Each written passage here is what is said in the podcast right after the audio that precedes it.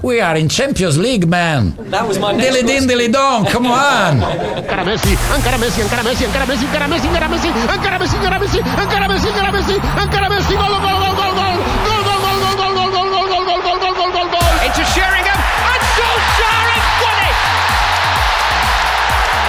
I will love it if we beat them. Love it. This is the Modern Soccer Coach Podcast with Gary Curneen.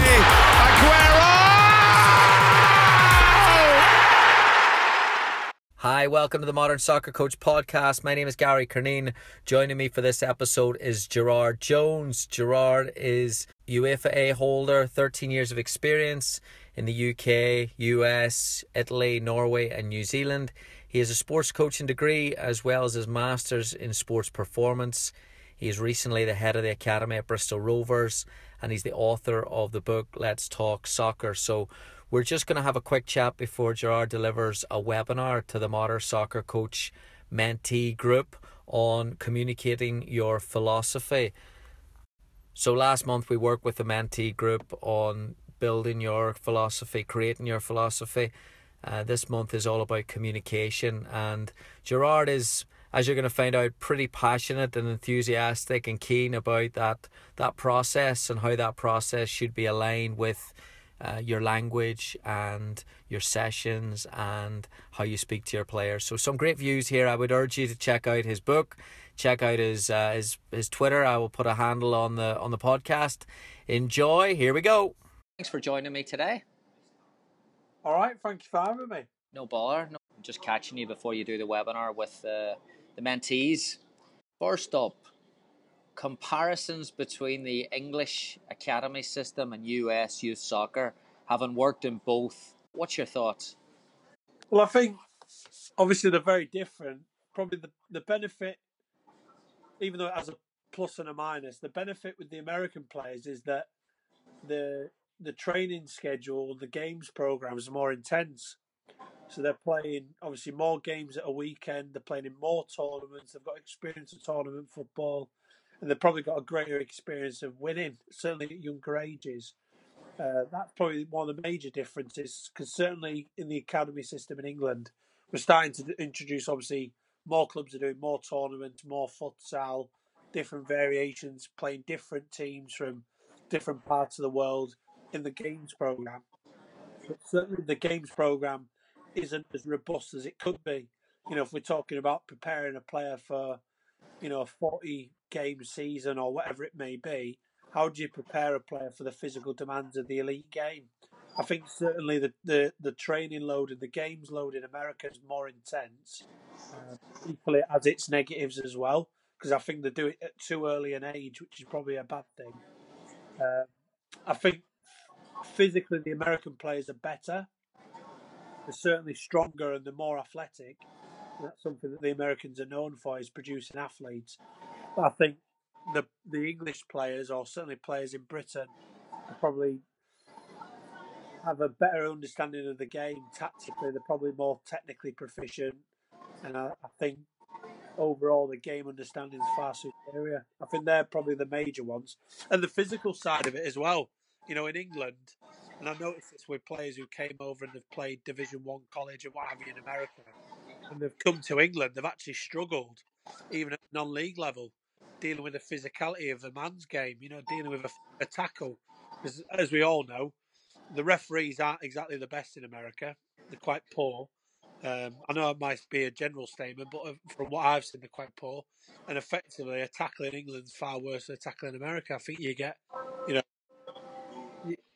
a lot. There's, the, I think it's hard for them to adapt at first because they probably think it's a foul, but actually it isn't. That on that physicality piece, then we're, I mean, having played in the US college structure and having worked in it for 10, 15 years, they spend we no no player has in the world has more access to the gym or strength and conditioning programs than the US player. So mm-hmm. you and I completely agree with you. I, I think I see a player from England, Ireland, Spain, France coming over here and physically changing their body. Is it the lack of physicality in the game over here, or is the fact that they're being exposed to a gym workout with a football coach or a basketball coach that isn't necessarily preparing them for the soccer? Well, I think he's coming into play in in England more. The start, obviously, the, the sports science and the, the we're still quite far away though in terms of how we really develop our players in terms of that physical output, that strength and conditioning element, uh, the physical individual plans. I think a lot of the plans going on, not in all academies, but some academies, they tend to be quite generic.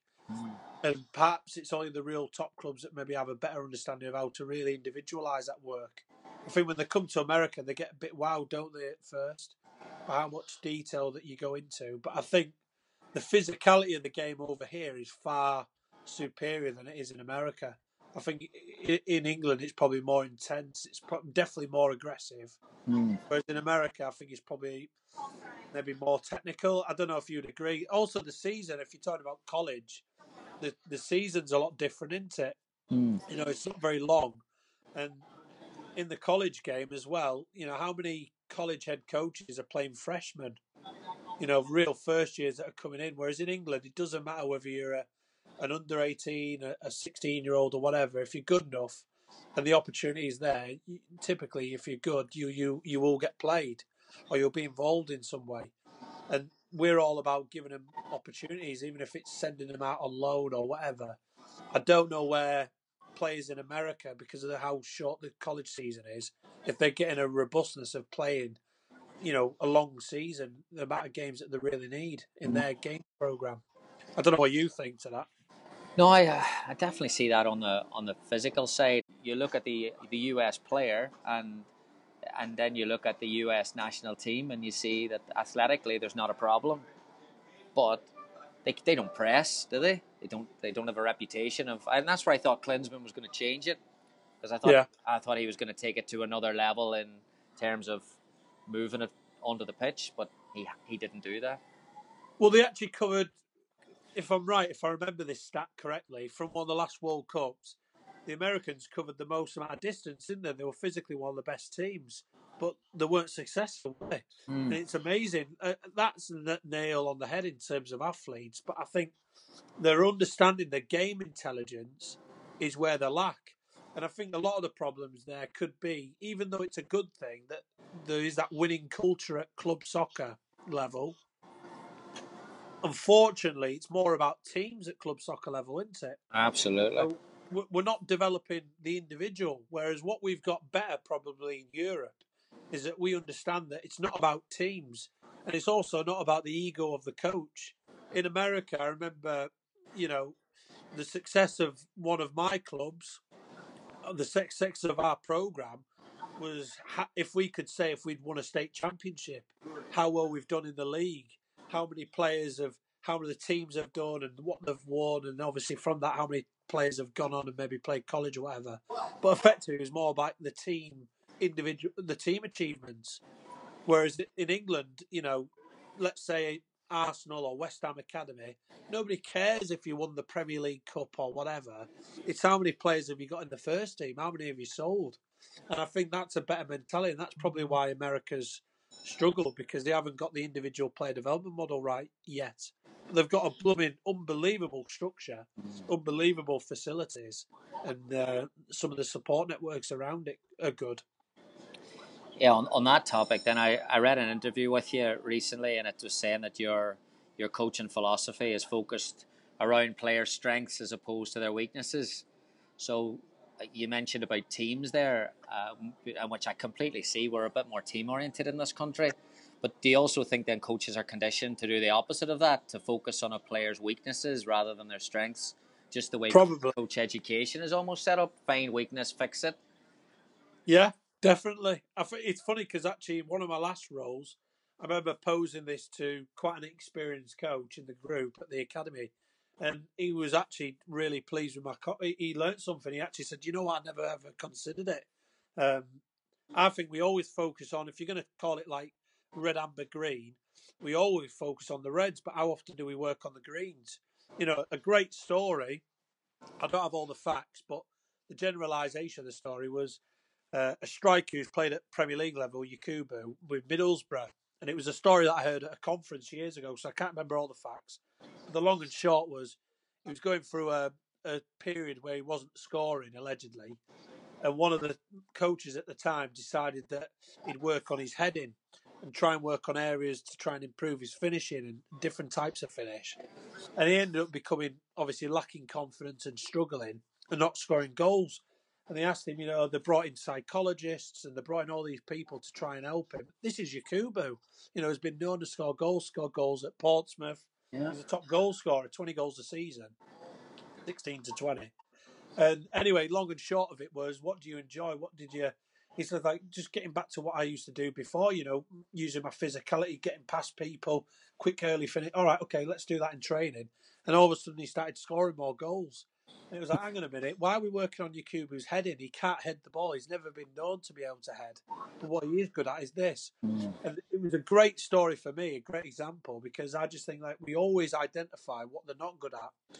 Whenever we talk about players, oh, he struggled at the weekend. God, he was rubbish at this. Oh God, they're struggling. They're not. do- That coach is struggling. Tell me what he's good at. Mm-hmm. what? Tell me the positives. So I think it's just a, a mindset and a culture, isn't it? And if we can perhaps change that, we'll probably see more positives. But for me, you've got to maximise people's strengths. Mm. So if you've got a player who's the reason why he got brought into the building in the first place is because he's unbelievable at running at people. He's got energy, he's got skill, he can get past people, score goals. That's what we need to be developing. But in the same breath, I'm not saying ignore his weaknesses because obviously you still want to tidy them up. But you you want to make sure that his strengths you keep maximising and keep pushing on. I think it's Mc, McBeal had a thing with the academy, Liverpool academy a few years ago, where he said that uh, his advice to players was make sure your strengths are big enough to get you in a team, and then make sure your weaknesses are not big enough to get you out of the team. I love that. Brilliant, isn't it?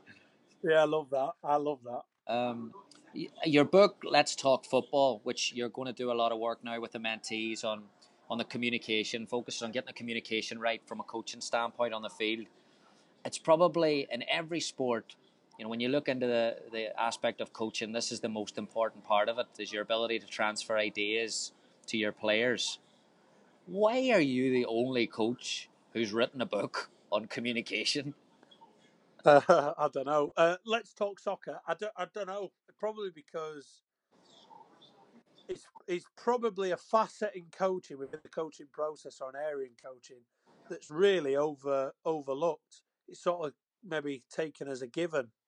You know, I, I don't remember going on any course really where they've actually spent a considerable amount of time talking about how you communicate your message, how you how you get players to communicate on the pitch, how you improve your own uh, communication, how you communicate your game style, you know, how you deal with parents, how you deal with the media or whatever it may be.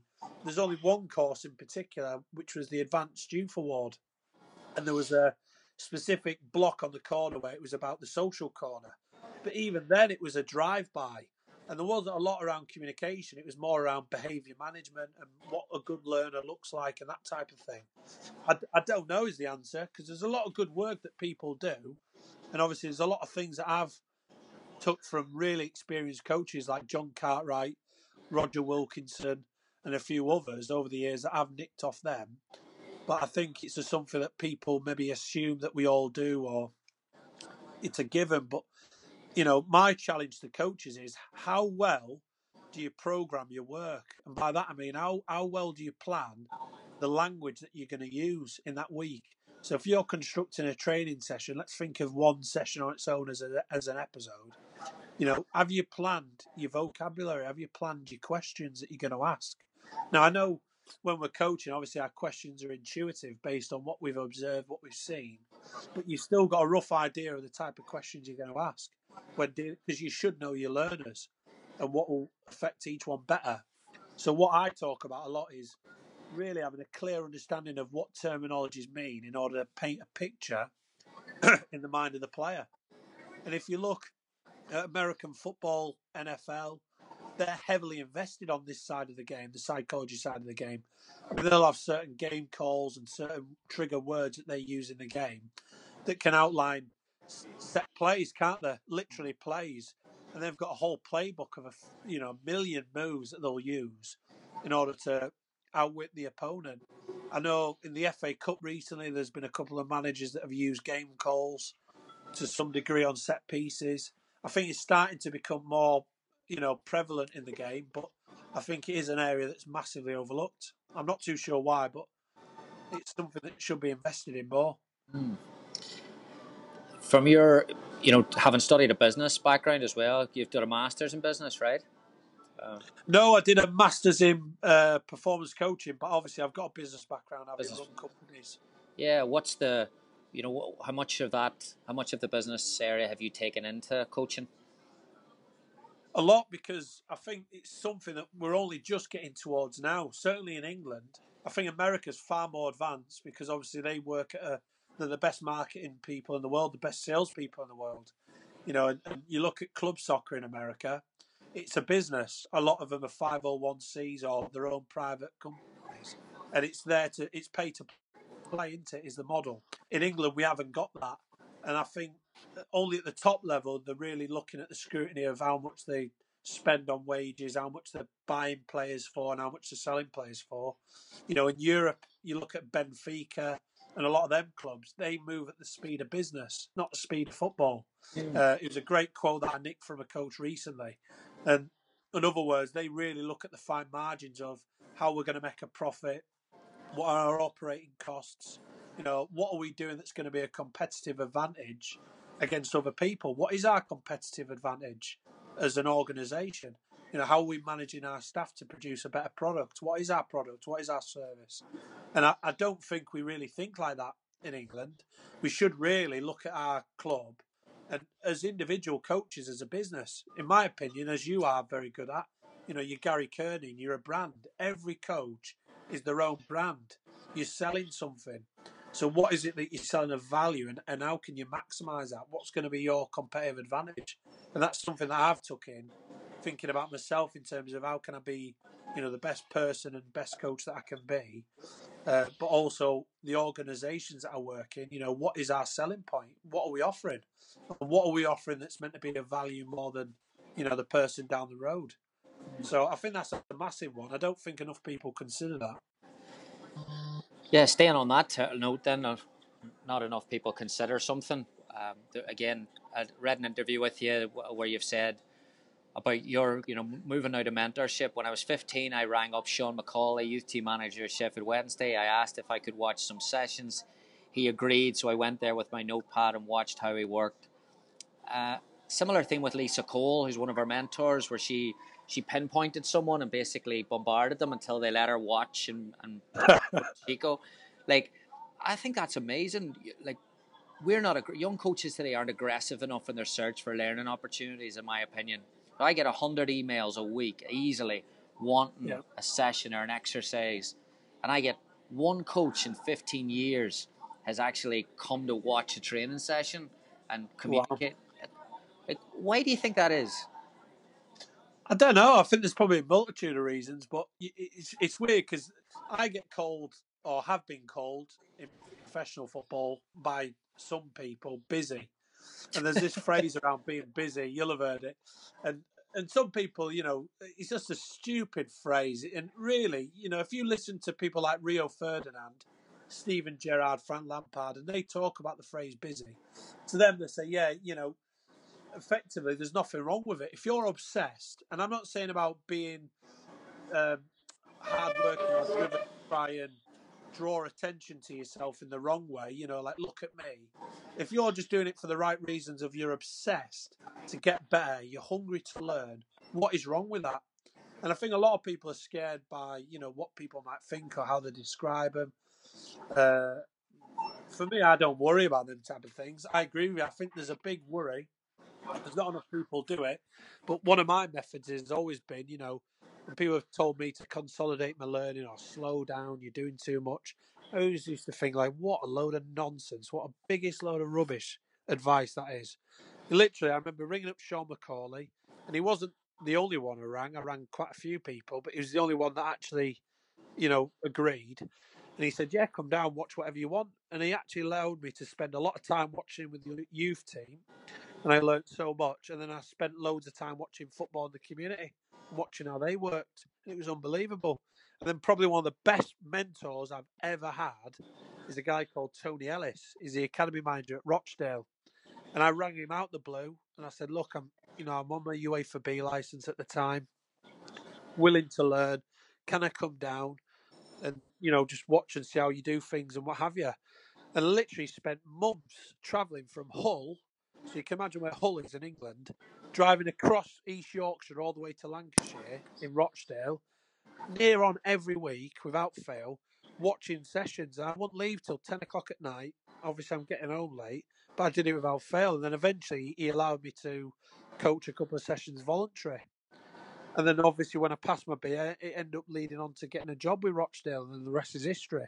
But that, I, I, my advice to anyone would be, you know, put yourself out there because in that short story that I've given you there, you don't know what it could lead to. And if I hadn't rang Tony Ellis, you know, all them years ago back in 2010, I won't be speaking to you now in this position. So I, I think it's a massive one. Don't be scared. Just put yourself out, pick people's brains, try and learn as much as you can.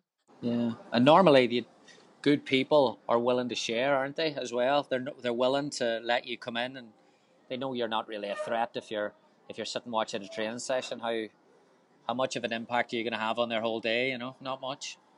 Exactly. Uh, the good ones don't mind because they're willing to share. Mm. And that is the best thing you've said. I, I couldn't agree more. I think the ones who are horrible, miserable buggers, they're the ones that always just go like, no, and I can name a few of them. Uh, like, oh, God, we haven't got the time or we haven't got the resources to manage it. or blah. And I always think, you wouldn't be in the position you're in if somebody hadn't given you the time of day. mm. Know, so we've got to remember that. We're all on a journey. And, uh, you know, there's nothing wrong with sharing, and you can learn from anybody, can't you? Definitely. Right, that's right. No, I mean, if we could, I think that's the thing. People, uh, you know, if I go on a trip, someone will go, "How did you set that up?" And you just ask, and sure, you ask twenty people, the law of averages will say five of them will come back to you. Um, our fear, yeah. our fear of rejection, maybe, maybe it goes deeper. Maybe our fear of rejection goes to that, especially in the UK. It's that fear of being the social. Like in America, they're a lot more open to, you know, getting after something and forget Yeah. but in the UK, it's almost you know for the social. Uh, don't be busy. You know who do you think you are? Stay in your box, and it holds a lot of good people back. Yeah, I agree with you on that one. I'll tell you one story without going off too side tracking because I can be overly talkative at times. and um, I remember, like, I bought myself a nice car, right, in England. What make was it? Um, Go get specific. yeah. Audi A4. It's the car that I'm driving at the minute. Lovely car. I've always wanted it. I've I've driven quite a few cars, but I I, I, quite like this make and model. So got the because I had a BMW before and I wrote it off. It was a nightmare. So I got that's another story. So I got the Audi A4, private plates. I've always had private plates since I passed my test. And one of the first things a few of the coaches said to me was, "Oh, Audi. Oh, who do you think you are, Flash Boy? Ah, Private plates. Oh, I can tell you a story. When I bought a car in America, first thing everyone said to me was, "Oh, good for you. Business must be going well. That's awesome. Oh, how, tell me about how you're doing well. What's your success? You know, you look at obviously the pursuit of happiness. And the guy said, you know, he saw the guy with the nice car. And he was like, "What do you do for a living? Tell me, what do you do? I'm a stockbroker or whatever." You know, that it's just a different culture altogether. People want you to do well. I remember being in uh, Grosse Pointe in um, Michigan, Grosse Pointe and St. Clair Shores, and I would often pick the brains of the board of directors, who are, you know, some of them are bloody millionaires. They're doing really well for themselves, and just they're, they're, they're so hungry for you to be successful in your own right. So yeah, I'd agree with you. So brilliant. it's a different culture, isn't it? Different, different mindset. But this is what this kind of conversation has been about. It's just been how you look at things and how uh, society looks at things. Last question for you, uh, and then we'll jump on this webinar. Coach development. What would you like to see change? What do we need more of, less of? What's your thoughts? Uh, it's a good question. I think probably. Let me let me ask you this first. Can I change? Let me ask you change it. How much of how much of your development as a coach has been through traditional coach education, or how much have you had to search um, and go through your own journey to find different experiences? That'd be it. That that's probably where I was going to go. Is it, not a lot through the tradition. Obviously, you're going to get some, but you, you learn mainly by the people that you're interacting with. Your, your mentor groups, people that you're going to observe, sharing knowledge. you know, resources like YouTube today, Twitter, podcasts, you name it, and getting feedback from people. That's where I've done most of my learning, and getting in my car and driving to watch people. You know, you cannot. You know, there's got there's no price on that. Getting in your car and just going to see people, like you said, you've had one in however many years you've been working. That's madness. You know, I think something that should be better is I don't think there's enough support for recruitment. So how we recruit coaches in our in coach development. So for me, it should be when you recruit somebody, you, the plan for them is individual to them and developing them. So whatever course you go on, formal education, they should see you as the future of that country, that generation of coaches. So there should be a specific plan in place to maximise you to get you to where you want to get to. And I know that's so hard to imagine and try and conceive. I know the staff and the budget would be a nightmare, but if you could have that and obviously track their record, track where they go in their journey, and help them to get to the next stages. You know, so what we do a lot is we have a lot of companies out there, who, uh, like the sports careers, will help you with a CV or whatever. There's different people help you with different things. You're offering your own product with the mentoring program through, you know, Modern Soccer Coach. But do we offer enough to really train their individual needs, mm. or is it just a generic? You come on this course, and these are some of the things around the four corners. Here's you know four three three. Here's that's sort of like we almost chuck the content at them, don't we? Mm. Rather than really knowing what they already know. So I really coach development should be about what do they already know, and then how can we take them to the next level to help them in the journey. So real specifics. Yeah, which is everyone's at different levels. Players and coaches are all at different levels of the journey, aren't they? So why would you throw everything at someone and expect them to be everyone moving at the same pace? Exactly, because there'll be people in the room that have- got a completely different map to and compass to where they want to get to and where they already are, and they're listening to the same content as somebody else who's maybe going down a different path. They're at a different journey already. You know, they're working in a different domain in the game. So straight away, that person's going to walk out the room, and somebody's going to go, "Wow, that was really insightful. I love that experience. I learnt so much." And probably the other guy's going to go, "I didn't learn anything." Mm-hmm. So it's, it's maximising that. Brilliant. Brilliant. All right, Gerard, I'm going to wrap this up because we got to go, get on the webinar now for the for the mentees. But to be continued. Let's get you on again. Um, we've only we've only scratched the surface here, but I appreciate it. I'll put links to, to your book as well on it, and uh, I think it's it's definitely well worth coaches. Uh, I, I completely agree. It's an area that's that's far too often overlooked. Um, that we should be educating ourselves a little more on. Appreciate your time, and hopefully I'll be a bit snappier in my chat. Thanks to Gerard for his time and his insight there. He went on to deliver an hour and a half webinar with the mentee group on presentation, on communication, on the on the training pitch, and then moving that to the game field. So really, really, really interesting stuff. I will post that during the week on on the social media platforms, Facebook and Twitter. Um, I took a lot out of that, and, and I'm going to get him on again because I think he's got some great insights about how we view the the aggressive approach to coaching and how it's sometimes looked down upon in, in certain societies that maybe we should take a step back and definitely coming from, from Northern Ireland and, and being involved in America, the one thing I see in coaches in other sports is the the fact that they're willing to do a lot more, I think, than the soccer community are in terms of they're willing to give things up, they're willing to go to the back end of nowhere to work with a coach or to, to work for peanuts to work with a coach and that's the way football coaches and basketball coaches work. Uh, and this this is all about this is not having a pop at anyone or criticizing anyone. All this the, the modern soccer coach as a platform is, is just to just to get us thinking in a different way. Uh, and and the one thing I would like us to think about differently from here is are we you know, we programmed to think that because we get a license or because we are we are with a team, then that should lift us or elevate us to the next standard because we should be successful. Um, and Gerard kind of questions that there with, you know, being called busy or, or the way he has gone about his coaching education or his coaching development is a lot different than a lot of other people. So I took a lot from that. Like I said, I'll get him on again. I love people that are passionate about what they do. I love people that have an energy about what they are and, and what they're going to be about. And he definitely does that. I think there's a lot of people on, on Twitter and, and online that that put a bit of a negative vibe about the game and, and stand back and criticise. And Gerard is definitely not one of those people. So, um, yeah, thanks to him for, for coming on and for working with the mentee group. I'll, I'll put something out online as well about where they are in the process this week. Thanks for listening to the podcast. We've got some great stuff coming up. As always, any tweets, ratings, spreading the word, always appreciated. Any feedback at Gary Curneen on Twitter, Gary at modernsoccercoach.com on email, Coach Curneen on Facebook. I appreciate you taking the time, listening to it, putting feedback out there. Um, trying to make the game better is what we're all going to be about. So thank you so much. Have a great week. Bye.